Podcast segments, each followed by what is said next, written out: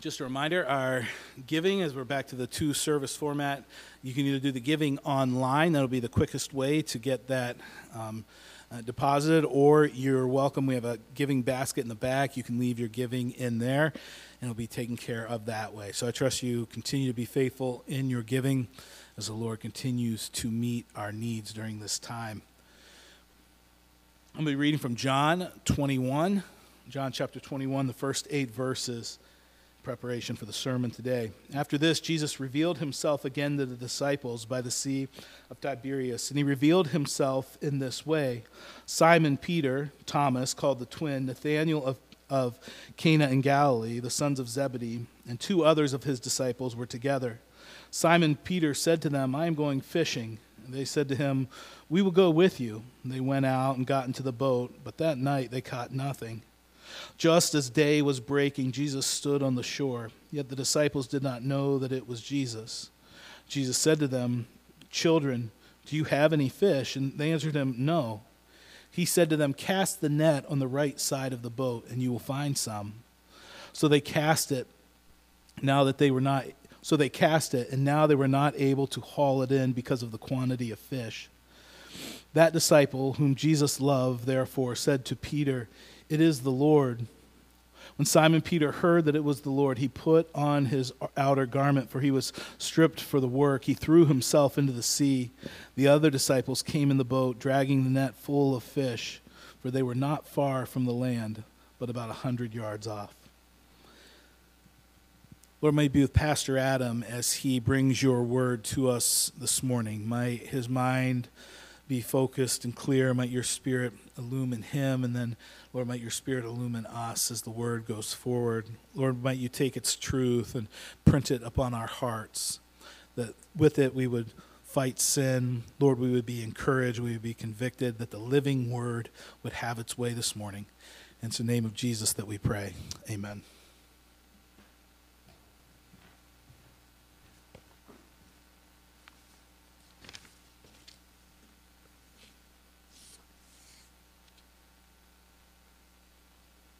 Um, remember where we left off last week. Um, as we continue this portrait of Peter, what's the point? Well, remember, we're moving towards um, 1 Peter, and we'll be in there through exposition for a season of time, right? And so it's helpful to understand the themes that Peter is writing about in 1 Peter. Um, it's helpful to see his pastoral mindset and the way that he addresses the church in a very difficult situation um, as I spoke to you last week, there's something important about um, maturing through life's experiences. Again, it's not that you don't have insight apart from experiencing something difficult. You could assess something difficult and try to encourage someone through a difficult scenario without having to demonstrate empathy, as it were, that you have also experienced this um, you're still able. You're still able to be used and capable in those moments. But nonetheless, there is certainly uh, a, a great confidence that comes to you and to those you minister to based on you having gone through those experiences. Uh, there is just a different level of encouragement that you can bring. There are certain insights that you'll have um, ways in which you'll know when to push and when to pull back, better than even the most well intentioned person in the room. That's kind of how Peter is as a man who speaks to the church of difficulty uh, roughly 30 years beyond his own events in life. A man matured and capable. Uh, a man who can say the right word to a church in difficult circumstance and know just how far to push without pushing too far. A way to comfort and encourage. Last week, so, so we're coming back to look at how did Peter become this man of wisdom and experience, but we're looking at a portrait as we saw last week when we ended our time of Luke, I think it's 22. Jesus warning Peter of the coming satanic attack. You remember leading up to that, we looked at several texts where Peter insisted that he would not be the one who would make a blunder of such an important set of circumstances. He was going to be the one, for sure, out of everybody, at the expense of everybody around, he would be the one that would persevere. He was ready for the most intense action that was to come his way. He was absolutely, emphatically, as the text said, sure of it. But again, pushing past Peter's kind of bluster, Jesus warned him of the satanic attempt that is coming to drive him away, to try and make him lose his faith, as it were. And yet, Jesus also, as he warns, he encourages at the exact same time, you recall, that he said, Remember, Peter, Satan has asked to have you. And remember, it was a, it was a plural there, as in, he desires to have you all. And of course, to Peter, he would have thought, well, I, I, get why. It may work on them, but not on me. I, I have just told you, I will not, even when they do. I get the dynamics of the situation. And then Jesus moves it to a singular, but I've prayed for you.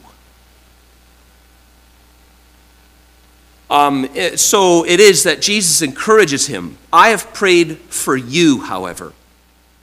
And then he tells him that after you turn again, now remember, it's not, and, and if after this difficult life cir- set of circumstances, you're able to find a way out and return and don't fall away, turn and encourage your brothers. No, Jesus gives promise in the place of difficult circumstance. I have prayed for you, and I hope that's meaningful to you. Again, we read these texts um, because we believe them to be without error, and we believe them to be without failure. They, they are infallible. It won't lead us down the wrong path and give us false hope.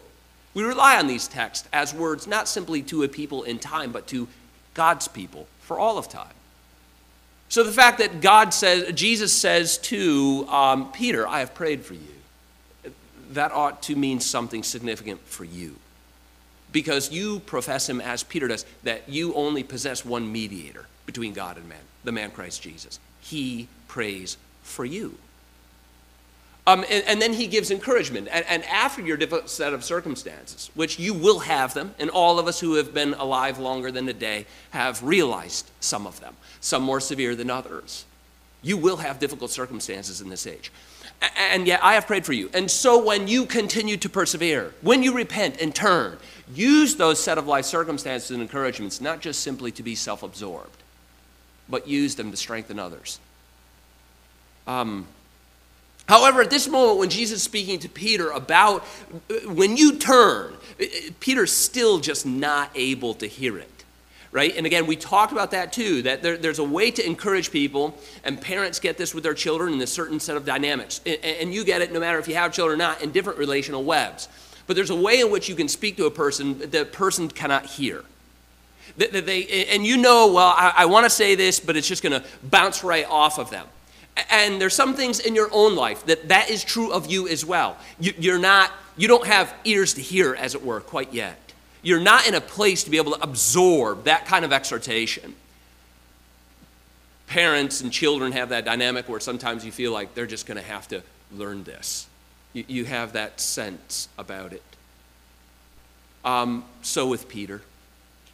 And so with all of us. Again, none of us are above it. The, this is the human condition in the text where we also find ourselves, and yet we find the same encouragement.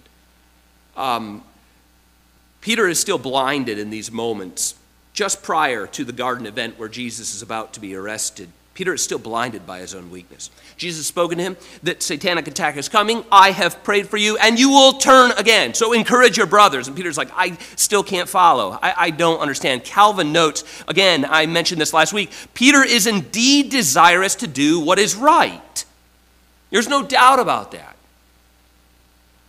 He does intend to do what is right. But so with Peter, so with us. He fails to perceive, however, just how much he labors under the weakness of his own flesh. He, he still it, it just can't perceive it. He sees himself differently, even though the Lord has spoken directly to him.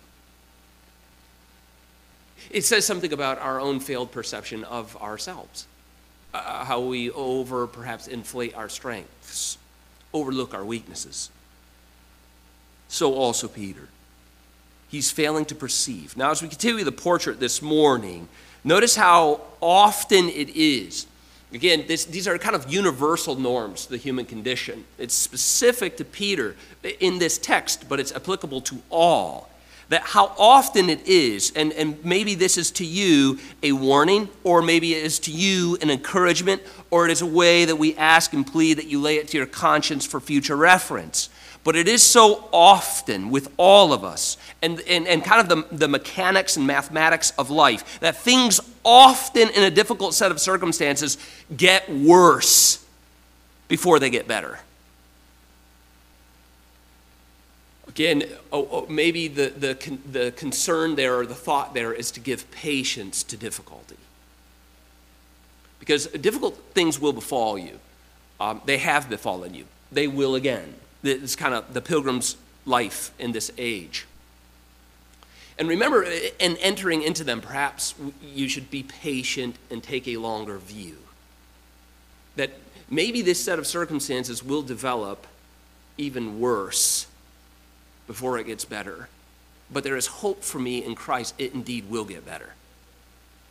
Um, turn with me to John 18. That's where I want to begin. We'll look at three particular texts here out of John. We'll look at chapter 18, we'll glance over into chapter 20, and then we'll conclude with chapter 21. Turn over John chapter 18 as we pick up with Peter again, how things will essentially get worse before they get better for Peter.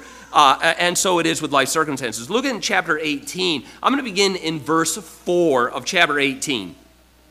We'll look at 4 through 11 and then make a few brief comments. But again, remember, uh, there's many ways to look at these texts and to work on them in exposition. But what we're doing here is we're zeroing in on a portion of Peter. That is our concern here, of how the gospel writers have written about Peter, so that we can appreciate the great apostle that he is and, and the servant in, in the church. Verse 4 uh, Then Jesus, knowing all that would happen to him,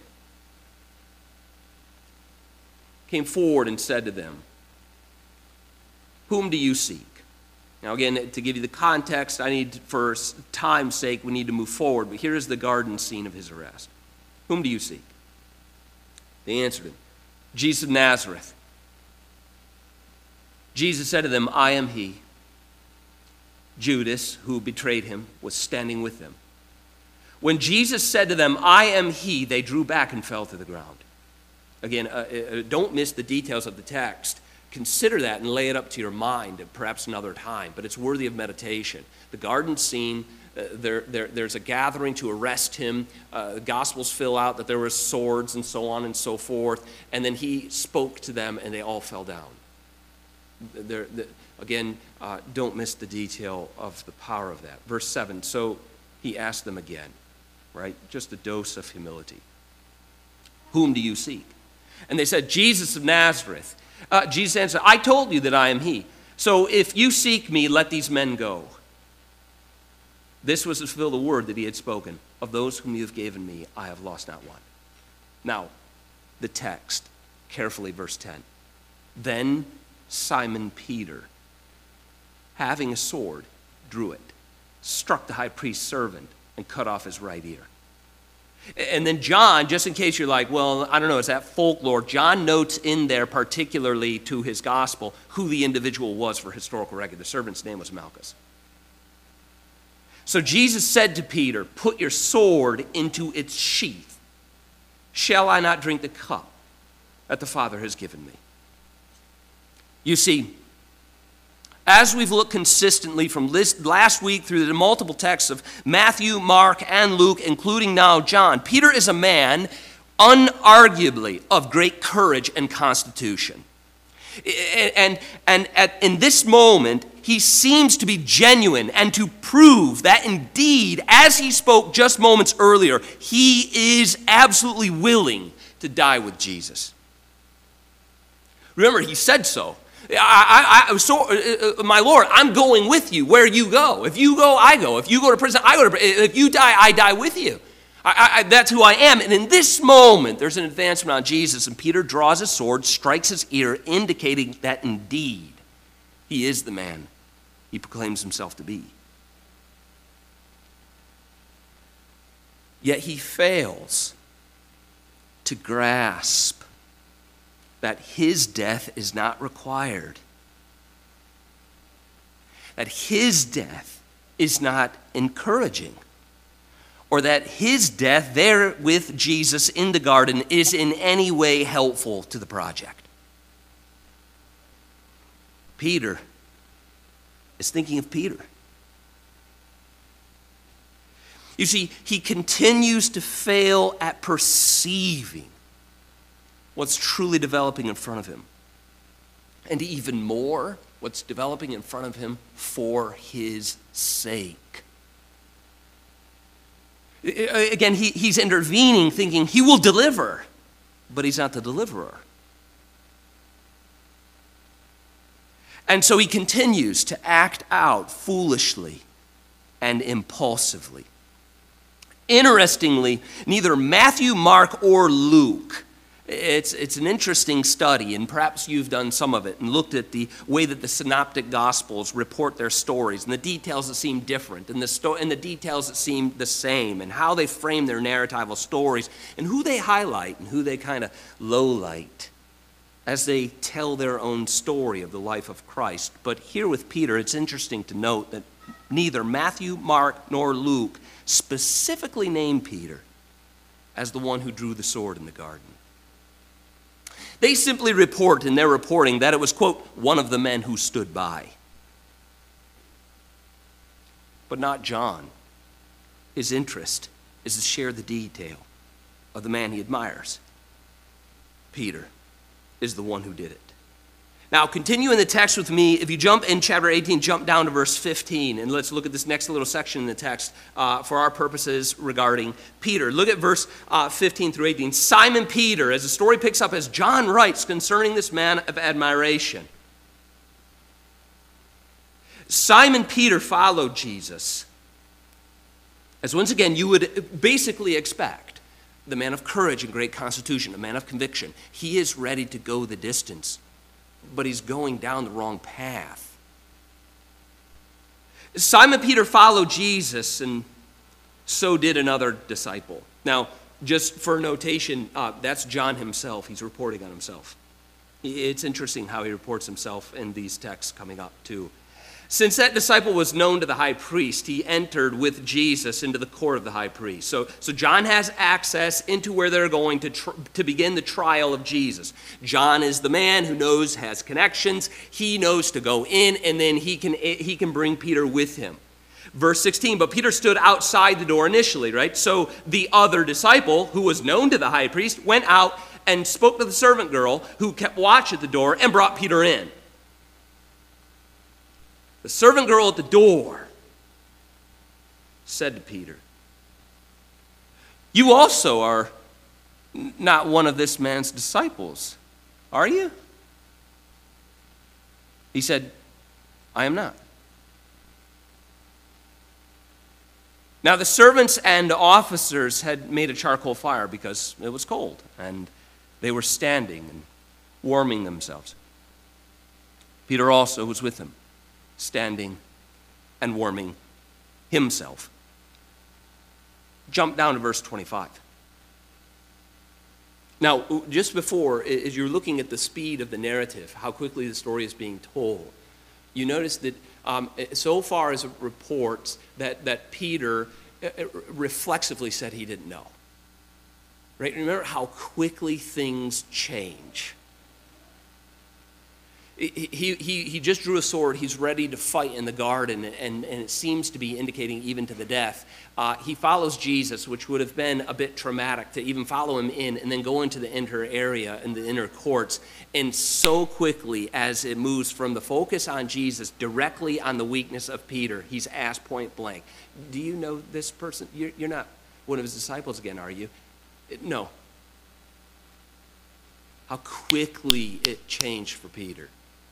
And it seems to indicate in the text already, as the weight turns from perhaps the Lord directly to Peter's trial of temptation, um, he doesn't nearly report as having realized it yet. Again, failing to perceive the weight of his own weaknesses. You're not one of them, are you? Oh, no, absolutely not. Warming himself by the fire. Failing to perceive, wait a minute, what's happening? Look at the text, verse 25. Now, Simon Peter, was standing and warming himself, right? Because why? Because that's what they were doing. They were standing and warming themselves. So Peter was also with them. He was standing and warming himself. John reminds us once again now Peter was standing and warming himself. So they then said to him, quite naturally, You also are not one of his disciples, are you? He denied it. No. And said, I am not. One of the servants of the high priest, a relative of the man whose ear Peter had cut off, asked him, Did I not see you, though, in, in the garden with him? Peter again denied it. And at once, as John reports it, the bell rang. At once, a rooster crowed.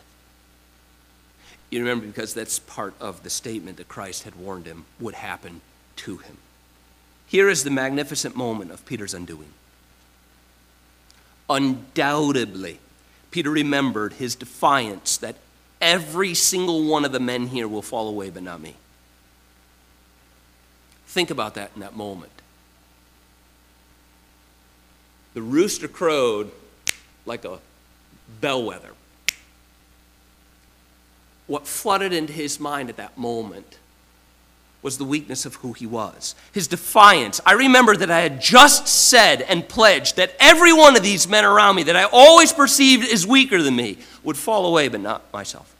Undoubtedly, without question, in that moment, he remembered his insistence that he was going to die with Jesus if need be. Now, mere servant girl has led to his undoing. How do we know in this instance that these thoughts of his self confidence began to flood his mind? How do we know? When the rooster crowed, what state of mind was Peter in when he heard that rooster crow? As was warned him, you will deny me three times before a rooster crows. Now, not a chance. How do we know all of these instances of self satisfaction and pride? and confidence began to flood his mind and embarrassment because Matthew, Mark, and Luke all record Peter's denial. And each one of them writes along with it. Immediately afterward, he went out and, quote, wept bitterly.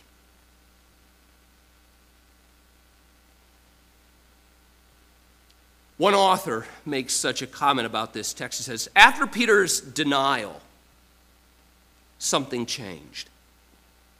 Now, now, frame this in mind of your own life, right? As we read the text of self confidence, self reliance, what kind of trap such conviction lays for us? And, and what to do with the moment of turning, where all is revealed about our weakness and our frailty and our feebleness. What will occur in that moment? For Peter, we know what occurred is deep, bitter weeping.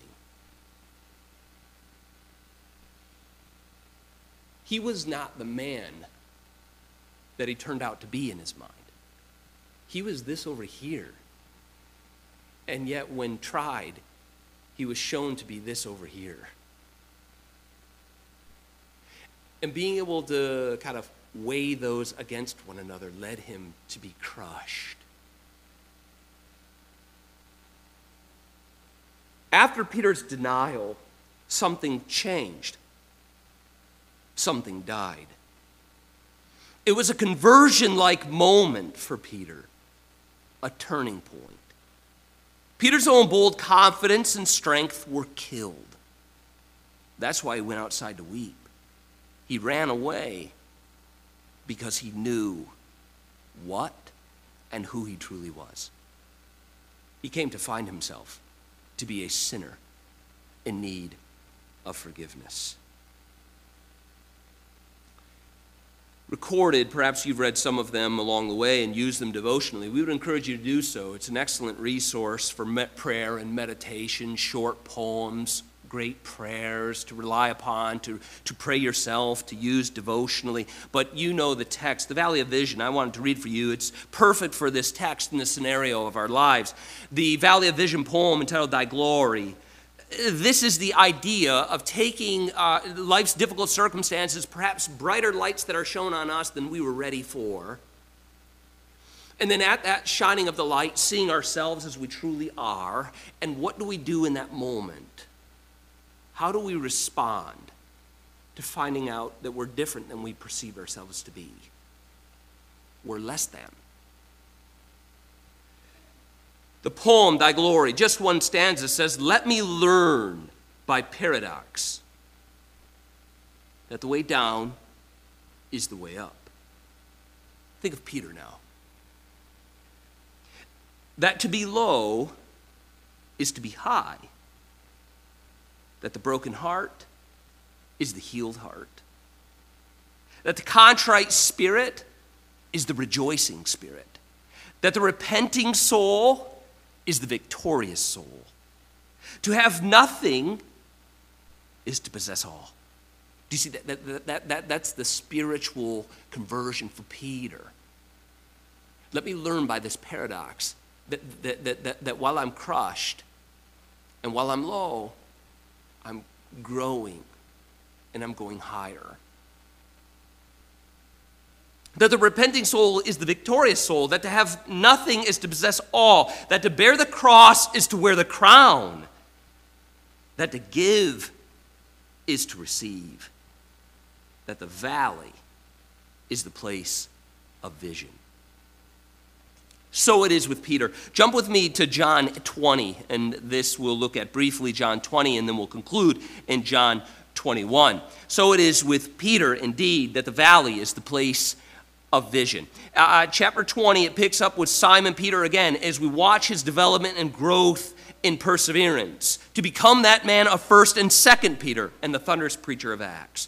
Look at verse 1. Now, on the first day of the week, Mary Magdalene came to the tomb early while it was still dark saw that the stone had been taken away from the tomb. So she ran. Now, again, we talked about who Peter is. He is a leader, he's a leader among men. You'll notice that the way they frame brand new news that they gather that is exciting to the group, you'll see it through 20 and you'll see it in 21. Guess who they immediately want to get on board with the good news? Peter. Why? Because he's a man of influence. He's a man of good character, he's a man of strength, he's a leader. This is exactly what takes place in the text as it is framed. So she ran and went to Simon Peter and the other disciple, as John writes of himself, the one whom Jesus loved and said to them, They have taken the Lord out of the tomb, and we do not know where they have laid him. So Peter went out and the other, with the other disciple, and they were going toward the tomb. This is interesting uh, how John, um, it's just an interesting picture of how John reports on himself and in relationship to Peter. It's a, it's a very interesting picture. I don't know what to make of it exactly. I'm sure commentaries have all kinds of comments we can make about what he really means here, but just look at the text. It's very interesting. Verse 4 uh, both of them were running together. But the other disciple outran Peter. You know, just an interesting thing to note. And, and, and, he reached the tomb first. But there's also another little shift here, subtle shift here in the text that we realize, again, about the personality types. Uh, John, perhaps, um, clearly athletic as he reports to us uh, a fast runner, um, uh, but perhaps more cautious in constitution. Uh, no, uh, verse 5 and stopping to look in, which is him, he, he saw. He stopped to look in, and he saw the linen cloth lying there, but he did not go in. Then Simon Peter came, and we can all guess what happens next. Following him, right? And went into the tomb. He saw the linen clothes lying there and the face cloth which had been on Jesus' head, not lying with the linen cloths, but folded up in a place by itself. Then the other disciple who had reached the tomb first also went in, and he saw, and he believed.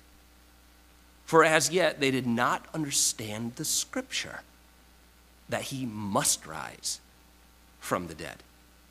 Then the disciples went back to their homes. Again, at this point in the text, after all that had occurred, as we mentioned about Peter being in a valley of vision of sorts, at this point we find Peter still eager. He, he's running to the tomb. John pauses. Perhaps there's a reason John has paused, and the text seems to indicate Peter didn't wonder why John paused. He should have went in. He is still that eager, confused, doubtful, yet in some measure renewed man. He's renewed in a measure that shows his running to the tomb to continue to learn about the story of Jesus. All in all, after they look at the linens, each man is somewhat puzzled and seem concerned that they are not so sure what to make of the developments yet. Look at verse 9. It tells us that clearly. For they saw and they believed, but they didn't understand. They didn't understand the scripture that he must rise from the dead. Now, jump down to our last text this morning where we pick up with them in Peter's need of greater restoration again, um, verse, uh, we'll jump into verse 1 that was read for you earlier. Follow the text with me as we look at our last one this morning together. After this, Jesus revealed himself again to the disciples by the Sea of Tiberias. And he revealed himself in this way.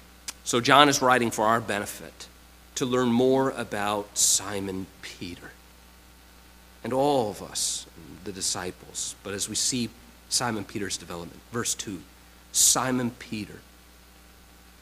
Again, a leader among the men. Thomas, called the twin. Nathanael of Cana and Galilee, the sons of Zebedee, the two other, and two other of his disciples were together. So everybody's there, right? At, at the Sea of Tiberias. Verse 3 Simon Peter said, so uh, again, making a decision for the group. Simon Peter said to them, I'm going fishing. They said to him, We will go with you. They went out and got into the boat, but that night they caught nothing. Right? This is, they're, they're fishing all night prior to Jesus' appearing. They're just offshore. Verse 4. Just as day was breaking, Jesus stood on the shore. Yet the disciples did not know that it was Jesus. Jesus shouted out to them, Children, do you have any fish? They answered him, No. He said to them, Cast the net on the right side of the boat, and you will have some. Now, again, you, you think of it in this point, it's um, striking that, that they don't know it's him, as the text reports it. They don't know that it's him over there. And, and think about that. Uh, why would you gather in the net and cast it on the other side of the boat from someone you have perceived yet to know who he is? And he's telling you that, you know, if you just took your fishing line and fished on this side of the boat, I guarantee you're going to catch something. You'd be like, no, that's just not exactly how fish work. But, but, but, they, but they don't. It's the beginning of something significant for them. So they cast it. They did. And now they were not able to haul it in because the quantity of the fish. Now, now, I want you to note that because it'll develop in the text once more, give us a great picture of Peter. So, note just so far, they have a net full of fish. And you know, it's not like the ones that we would use nowadays with the small, like green netting, and we would scoop over and pick one up. Like, you understand? It's fishing net. And uh, so, again, not sure to size precisely, it's large. And at this point, it's large and heavy enough that the boat of men are not able to really control it. Join with me in the text. Um, verse 7 That disciple whom Jesus loved, therefore, said to Peter, It is the Lord. When Simon Peter heard that it was the Lord, he put on his outer garment, for he himself was stripped for work, and he threw himself into the sea. Very consistent with his constitution. The other disciples came in the boat, dragging the net full of fish, for they're not far from the land, but about 100 yards off. When they got out on the land, they saw a charcoal fire in place with fish laid on it and bread. Jesus said to them, Bring some of the fish that you have just caught.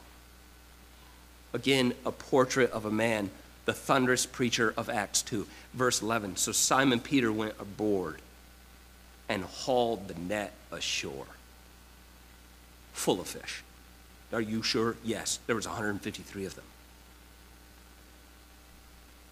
Again, just this, um, we don't have exactly a painted portrait of him. You can see him in the basilica and so forth and be like, well, that might approximate who he was based on the Renaissance idea. We do know he is a, a, a strong, large individual. Um, we see that from the text. Verse 12 Jesus said to them, uh, I'm sorry, it said, although, and although there were so many, again, overemphasizing, it's full of what? Large fish. How many of them? 153 of them. And although there were so many, large, 153 fish, the net was not torn. That's an interesting takeaway versus Peter's strength to pull it ashore. Verse 12 Jesus said to them, Come and have breakfast. Now, none of the disciples dared to ask him, Who are you? They knew it was the Lord. Jesus came and took the bread, gave it to them, and so with the fish. This was now the third time that Jesus was revealed to the disciples after he was raised from the dead. What do we gain so far before we approach our final learning, learning, learned piece in the portrait of Peter? Well, from throwing himself into the sea, to the swimming to the shore, to the pulling of the fish up by himself onto the shore, Peter is still built of the same stuff. He's a strong, well built, strong man of constitution and conviction. But he is fundamentally changed. We'll see that in the next text. Notice how his restoration to the Lord begins, the final healing that Peter needs to hear from Christ regarding his previous event. Join with me in verse 15. And when they had finished breakfast, Jesus said to Simon Peter, right? He, he knew, again, when you turn again, you will. There's going to be a turnabout. Uh, and, and you're going to hurt deeply. You're going to go through life's trials. You, Christian person, we're going to go through difficulty, life's trials. You're going to hurt significantly. And when you turn again, because you will, you, you will be able, you will turn again, strengthen those around you. Peter needs this last piece of conversation with Christ that prepares him to write 1st and 2nd Peter 30 years later. Look at the final restoration to Simon. Jesus knows he needs it. So he said to Simon Peter, Simon, son of John. Now you remember the son of John title comes from his initial calling, where he's gathered the disciples and they meet Jesus and he mentions to him, son of John. Simon, son of John, do you love me more than these? Notice his answer. Now, remember, the disciples are there, so the question is still is that what you really want to maintain? Is that you're the one out of all that loves me the most? Uh, uh, do you love me more than these? Look carefully at Simon's change. He said to him, Yes, Lord. But notice the, the clarification. You know that I love you. Now, yes, Lord, you know that I love you more than them. You know that I, he says, yes, Lord, you know what? Yes, what? That I love you. He said to him, feed my lambs. He said to him a second time, Simon, son of John, do you love me? He said to him, yes, Lord. You know that I love you. He said to him, Tend my lambs. He said to him the third time, Simon, son of John, do you love me? Peter, Peter was grieved because he said to him the third time, Do you love me? And he said to him, Lord, you know everything. You know that I love you. Jesus said to him, Feed my sheep. You see, Peter has moved. He is moved from self reliance and pride. He's humbled in need of restoration and encouragement. The question of our Lord to each one of us are you actively or have you, through set of circumstances, learned humility? John Owen writes, It is clear that Peter, in his brokenness, will lift himself above others no more. Again, Jesus is speaking directly in front of the other disciples, committing absolute confidence to Peter's future ministry. Feed my sheep. The other men have no doubt of our Lord's confidence in Peter and the restoration that he has received. Notice finally what this is leaning toward. Verse 18, our final consideration for the morning. After Jesus pledges to Peter in front of the disciples, Feed my sheep, he says, verse 18, Truly, truly, I say to you, when you were young, you used to dress yourself and walk wherever you wanted. But when you are old, you will stretch out your hands, and another will dress you and carry you where you do not want to go. Verse this he said to show by what kind of death he was to glorify God. Church history reveals, right?